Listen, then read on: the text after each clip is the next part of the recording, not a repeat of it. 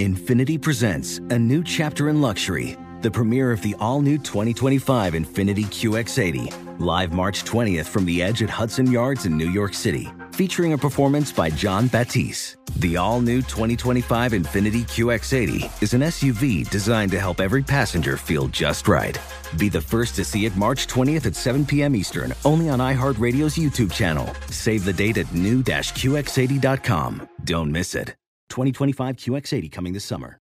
Residents at Brightview Senior Living Communities enjoy enhanced possibilities, independence, and choice.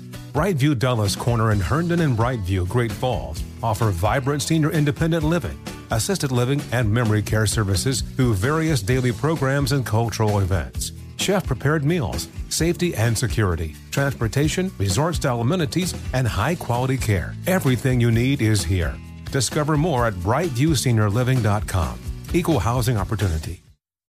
You deserve a moment to yourself every single day. And a delicious bite of a Keebler Sandies can give you that comforting pause. Give yourself a delicious escape from the afternoon with the melt in your mouth magic of a Keebler Sandies. This magic is baked into simple shortbread cookies by Ernie and the Keebler Elves. So as life continues to fly by, make the most of your me moment. Take a pause and enjoy a Keebler Sandies. A note to the listener the following story contains some adult content and language.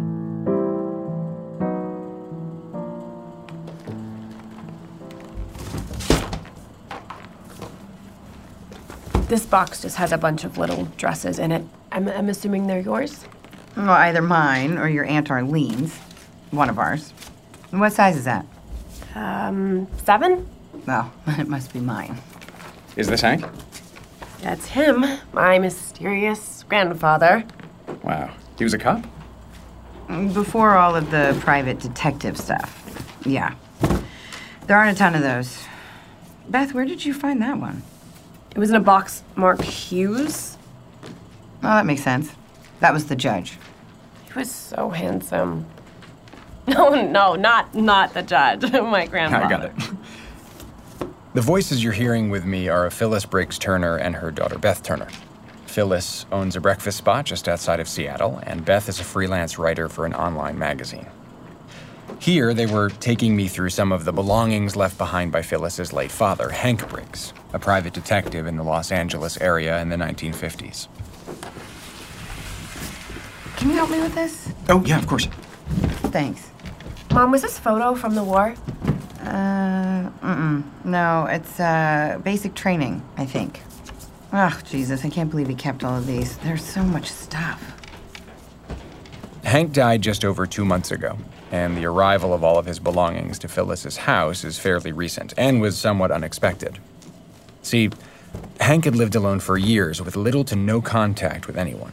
So when Phyllis and Beth showed up to clean out his house, they expected to find just a bunch of junk trinkets, old photographs, clothing, and the like. But hidden away in the attic of Hank Briggs' home were missing pieces in one of the most famous unsolved murders Hollywood has ever known.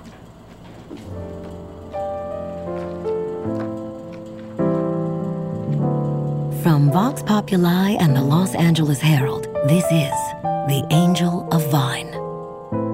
My old heart ain't gaining no ground because my angel eyes ain't here. I'm Oscar Simons of the Los Angeles Herald, and welcome to The Angel of Vine. A little bit about me and my involvement in this crazy story before we begin. Uh, some of you already know me and my podcast, so please bear with me as I explain to those who may be listening for the first time. I promise to try and make it brief. I have always been fascinated by investigative police work, specifically when that work reaches its limit, where there are no more clues or leads and all information and options seem to have been exhausted, a cold case. Now, one of the most famous of these cases is the Angel of Vine. Chances are you've heard the name even if you don't know the details. Now, like so many others, this case has always been of great interest to me. It was a gruesome murder for any time period, but especially for that time. And after the only suspect in the case was released from custody, the police work stopped in its tracks. When it seemed as if there was nowhere left to look, everyone just stopped looking. Everyone except for Hank Briggs. So, Beth, for the record, for our listeners, why am I here? Hmm, Such deep questions so early in the morning. no, um, you're here because I called you about my grandfather's tapes that I found, that my mother and I found. And what about those tapes led you to me? We have to go back a little. Um, so my mom got a call from the Los Angeles Police Department, right? Yeah, LAPD contacted Seattle PD, who showed up here, out of the blue. And what did they say? That Hank died peacefully in his home in Los Angeles and left everything to me. Wow. Yeah, not your average house call. No, not so much. How long had it been since you'd seen your father? Long time. Not since my mother's funeral. Mm, I'm sorry. Don't be. So, after that, you head to LA. yes, we flew down the following week to meet with the probate lawyer. How was that? Expeditious. Relatively clinical. The afternoon that we arrived in LA, the lawyer handed us a check from Hank's bank account, the keys to the house, and keys to a car that hadn't been driven in years. Did you go to the house that day? We did that afternoon. We didn't meet the realtor there until the next day, but when you're handed the keys to a house, you go see the house. I'm assuming that wasn't the house you grew up in. No, it wasn't. What was it like? It was depressing. Before we even walked in, I was starting with that old car. Not like old car, like classic car, an 83 Cutlass Ciera. Hadn't been maintained in years. The fender was rusted, cobwebs around the hubcaps, the, the felt from the interior ceiling was sagging. Depressing. So, what was it like uh, walking into that house for the first time? Like entering any stranger's home. Completely foreign. And it was very dark. The blinds were all closed. Not much in the way of furniture either. Felt very lonely. There was a reclining chair in the center of the living room and one of those TV dinner stands, you know those? The TV was on a lucite rolling cart. Old, not antenna old, but everything felt old, as if there was a filter over everything. I mean, the couch had a plastic cover on it. We we stepped into a different era. And the bedroom was completely bare, except for the book of poetry and the photograph of you, Arlene, and Grandma. And an ashtray. Ashtrays in every corner. The whole house smelled like stale cigarettes and cat food, but there wasn't a cat. Not that we found anyway. So, when did you find the attic? We didn't actually know there was an attic the first day. We were only there for what? I don't uh, maybe 15 minutes? It was when we met the realtor there. I heard her say, What's up here? And there was the ladder. It was one of those pull string panels in the hallway ceiling on the way to the bathroom. So, you climb the ladder, and what do you see? The trappings of a mad hoarder. Mom. File boxes. File box upon file box upon file box. I mean, there were boxes everywhere. What did you find in those boxes? We found the tapes. Where was I? Right. This guy's wife. You know they just know, right? She just knew.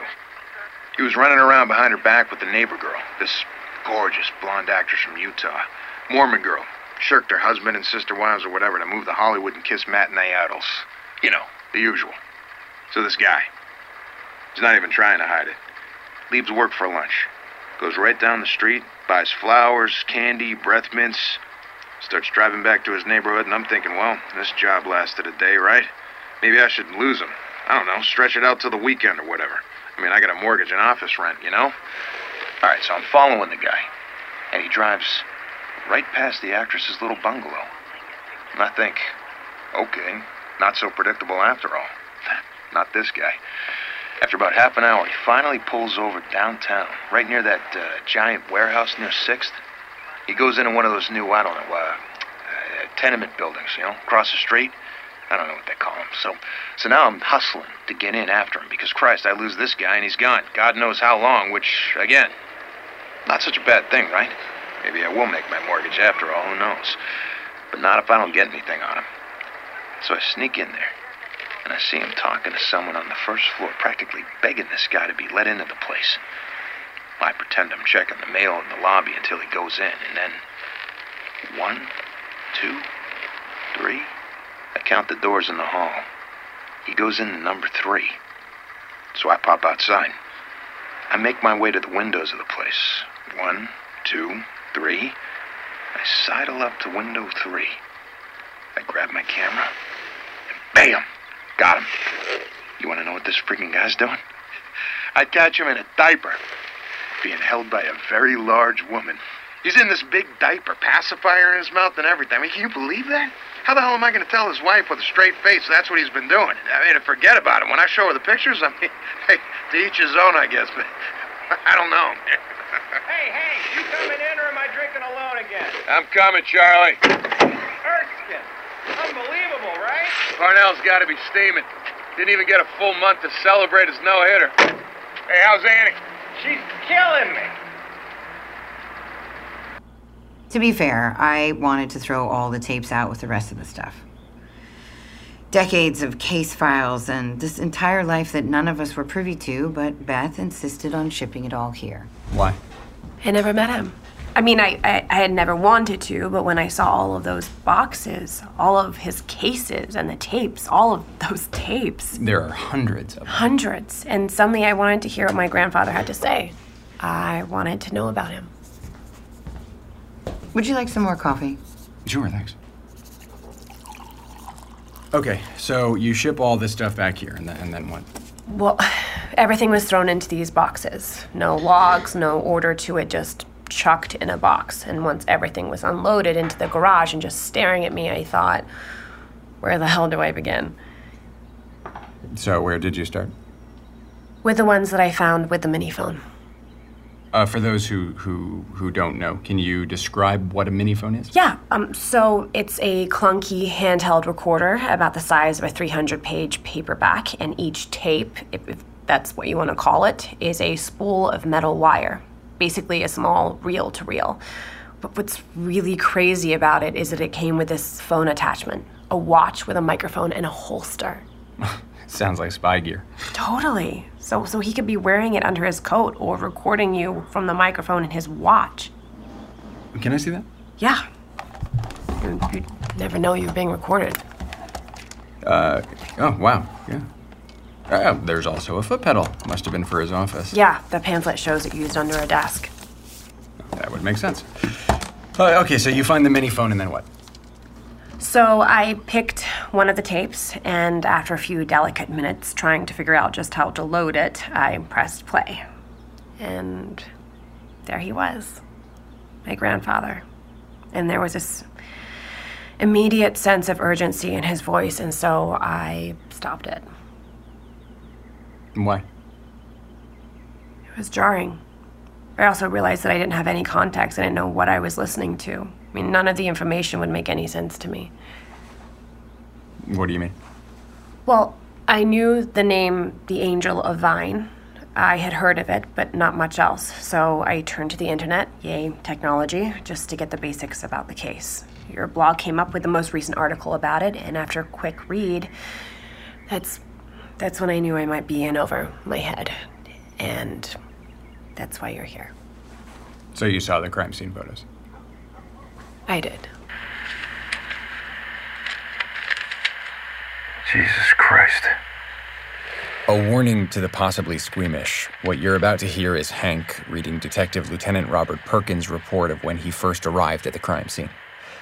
The victim in question would later be identified as Marlene Marie Evans, dubbed by the media the Angel of Vine. Body was lying supine, its face up. In the parking lot, head pointed south, feet pointing to the north. The legs of the victim were crossed and the arms were pointing downward, each at a 45 degree angle with the palms facing up towards the sky. The victim's ribs were protruding outward from behind the torso on either side of the body at a 45 degree angle pointing south. Blood, presumably the victim's, was splattered on the pavement 48 inches outward from each rib. Directly over the head of the body formed a semicircle of 12 bones. Jesus.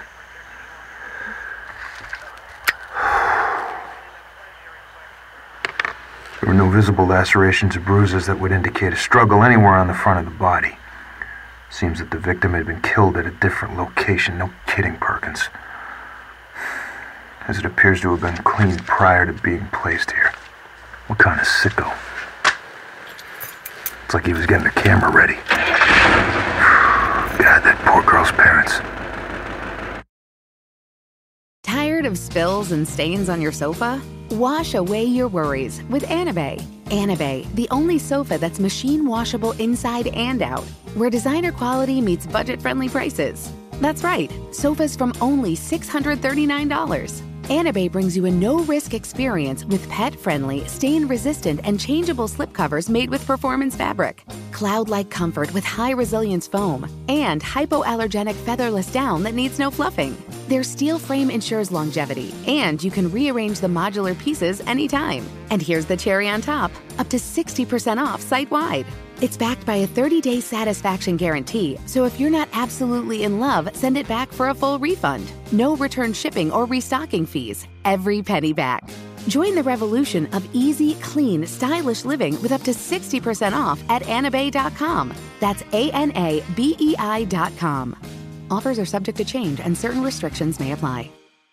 Your tax refund belongs to you, not an identity thief. Over $6 billion in tax refunds were flagged by the IRS for possible identity theft in 2023. If you're in a bind this tax season, Lifelock can help. Lifelock monitors and alerts you to identity threats you may miss on your own, even if you're careful with your personal information. And if you do become the victim of tax related identity fraud, Lifelock has US based restoration specialists ready to help solve your identity theft issues. Plus, all Lifelock plans are backed by the Million Dollar Protection Package, meaning Lifelock will reimburse you up to the limits of your plan if you lose money due to identity theft. Let Lifelock help you protect your financial information so all you have to worry about is what to do with your tax refund. Go to lifelock.com slash iHeart and save up to 25% your first year. That's 25% off at lifelock.com slash iHeart.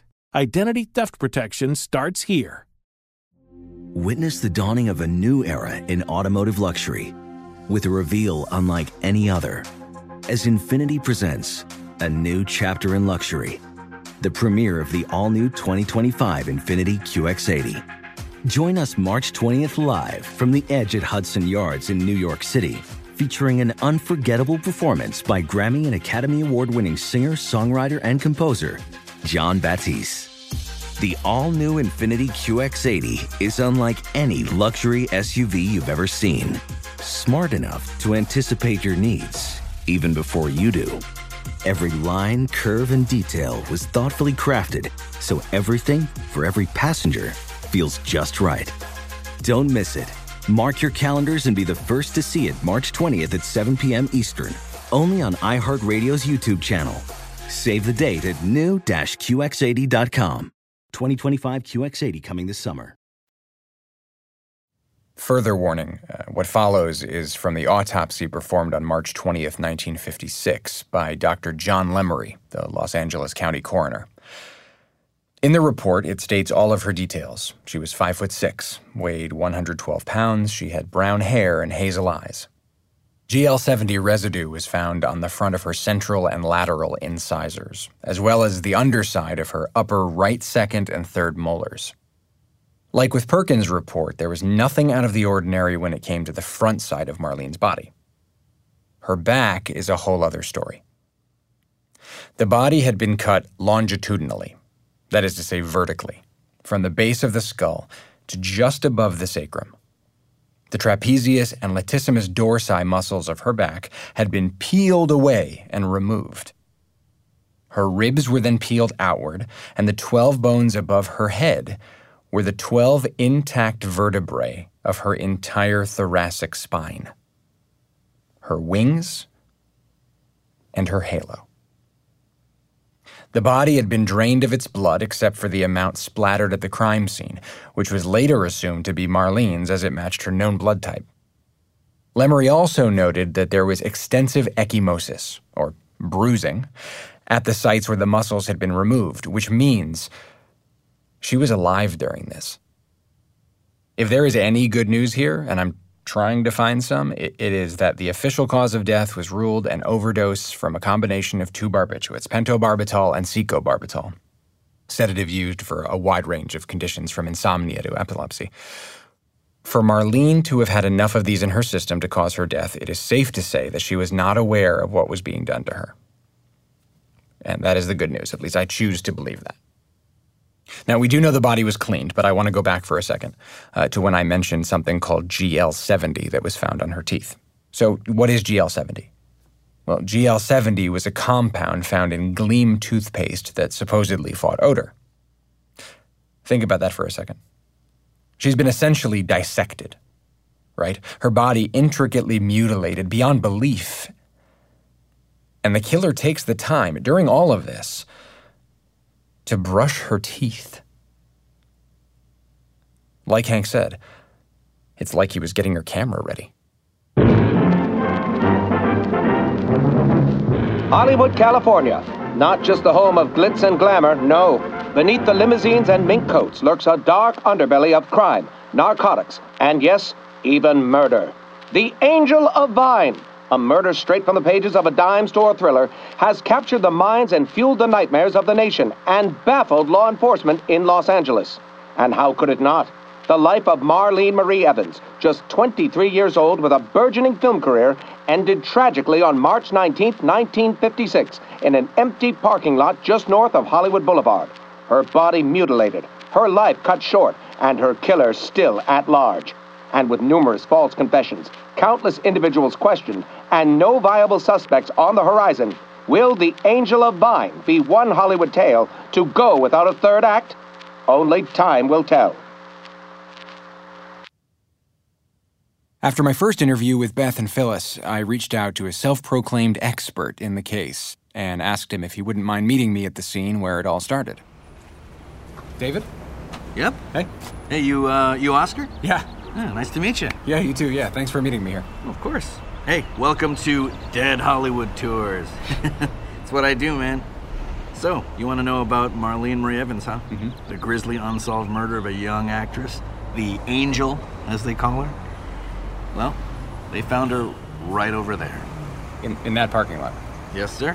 Flayed and posed and angelic, staring at the heavens. You know what I find amazing is how many crazy theories people have about the murder. How many? What? Can you tell me one? Sure. People love to latch onto the idea of a Southern California that they've heard about when it comes to cases like, I don't know, the Manson family or the Zodiac killer. Everyone wants to attach a half naked wacko cult or a hooded madman whose MO is always somehow satanic rituals. And, and you don't think that that was the case here? No, absolutely not. The likelihood that Marlene Marie Evans was a sacrifice to a secret society is as plausible as the idea that she was uh, murdered by the FBI, the CIA, and the mafia. Interesting. How can you be sure? Well, because. Because of the care and the attention paid to her body. The ribs made to look like wings and the use of her spine to create a halo. I mean, it's all too clean, man. Too theatrical. It's too much of a presentation. I mean, I certainly don't think the killer had Ernie Newburn in mind as the dude that was gonna find her. I mean, there's this laborer on his way to treat himself to some pancakes at Dupar's, and instead of staying on Yucca, which I would have done, takes the lot that cuts through from Ivar to Vine and finds himself an angel. No pancakes for Ernie that day. I mean, a construction worker. She was found by a freaking construction worker who panics, grabs every other worker on the job to confirm that what he's found is in fact a dead girl, and by the time the cops show up, it's a zoo. I mean, if, if you're gonna lay a body across from an active construction site uh, before dawn on a weekday, there's no question. She was absolutely meant to be found and seen by the public. I mean, once the press in this town got wind of the crime scene, they nearly destroyed any evidence in that lot trying to scoop each other. I mean, can you imagine trying to keep that lot safe from a mob of reporters? Uh, that's a ton of space to block off from vultures, let alone comb for evidence. With flashing bulbs going off and questions being yelled at that you don't have the answers to? it must have been absolute mayhem. Absolute mayhem. And Hollywood ate it up. I mean, not just Hollywood, everyone ate it up. I'm still eating it up. I mean, have you heard those awful newsreels from back then? I have, yes, yeah. They're, they're pretty colorful. Colorful. They're grotesque. And, if you ask me, which you are, they only benefited the killer. The grandiosity of the drama on that scale of reporting just created more hysteria. Little known fact where poor old Ernie found her in that parking lot, she was actually closer to Ivar. Marlene Marie Evans is actually the angel of Ivar. but that's not as catchy, is it? So the reporters use Angel of Vine. Everybody knows Vine. Hollywood and Vine. Bang! Instant headline. Everybody's hooked. My mother used to say all he cared about was that dead girl. Meeting the angel. It makes more sense now. So, what else can you tell me about Hank? We know he was a police officer. what? My mother used to call him a professional peeping Tom. But yes, he was a cop for many years until he left the force. Do you know why? Something to do with politics within the department. They wanted to make an example of him, and so he left. After that, he opened his private detective agency, spends less and less time at home. My mother kicks him out. Gigi was a tough cookie. Understandable. Can't say I blame her. I said just a second. It's a damn rush. I'm in here. I'm not going anywhere. Yeah, how can I help you? Hank Briggs. That's what it says on the door. May I sit? That's what it's there for. You come highly recommended, Mr. Briggs. Oh, yeah? Irwin was especially pleased with your discretion. Irwin. You don't strike me as a Hollywood type. I'd like you to help me find someone. Now, you're gonna have to be a little bit more specific. Mr. Briggs, I want you to help me find whoever killed Marlene Marie Evans. The Angel of Vine was a case with little to no information surrounding it. There were no prints, no clues, few suspects, and nothing connecting it to any other victims in any other cases. The investigation hit such a dead end that the entirety of the LAPD gave up after eight months. I want you to think about that for a second. The LAPD gave up any hope that they would catch Marlene Marie Evans' killer. And here we are, decades later, with an entire attic filled with audio recordings of an ex cop turned private detective who got closer than anyone to solving the murder and didn't tell us all. I want to know what made Hank Briggs the guy for the job. I want to know how he found a trail that no one else could. And more than anything, I want to know if he can tell the world who killed the Angel of Vine.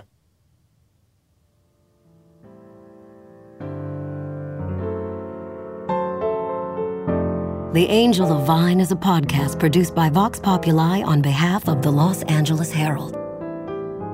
Thank you for listening to The Angel of Vine. If you'd like to support us, please leave a review and tell your friends to subscribe. The Angel of Vine is available on Apple Podcasts, Spotify, Stitcher, and all major podcast apps. If you can't wait for the next episode of The Angel of Vine, starting tomorrow, you can listen to episodes 2 through 5 exclusively on Stitcher Premium, as well as Angel of Vine bonus episodes, extended episodes, and ad-free episodes. Go to stitcherpremium.com slash angel and use promo code ANGEL to get your first month of Stitcher Premium free. The Angel of Vine is directed by E. Ryan Martz, written by Oliver Vaquer. Story by E. Ryan Martz, Jason Zumwalt, and Oliver Vaquer. Sound design by Joel Raabe. Produced by Vox Populi in association with Forever Dog Podcast Network.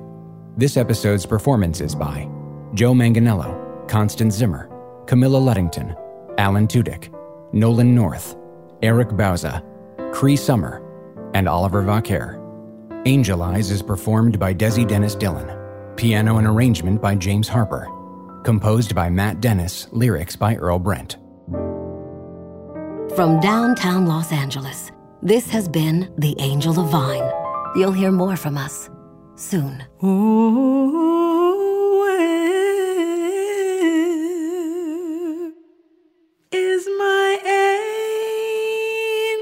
angel eyes? Excuse me while I disappear.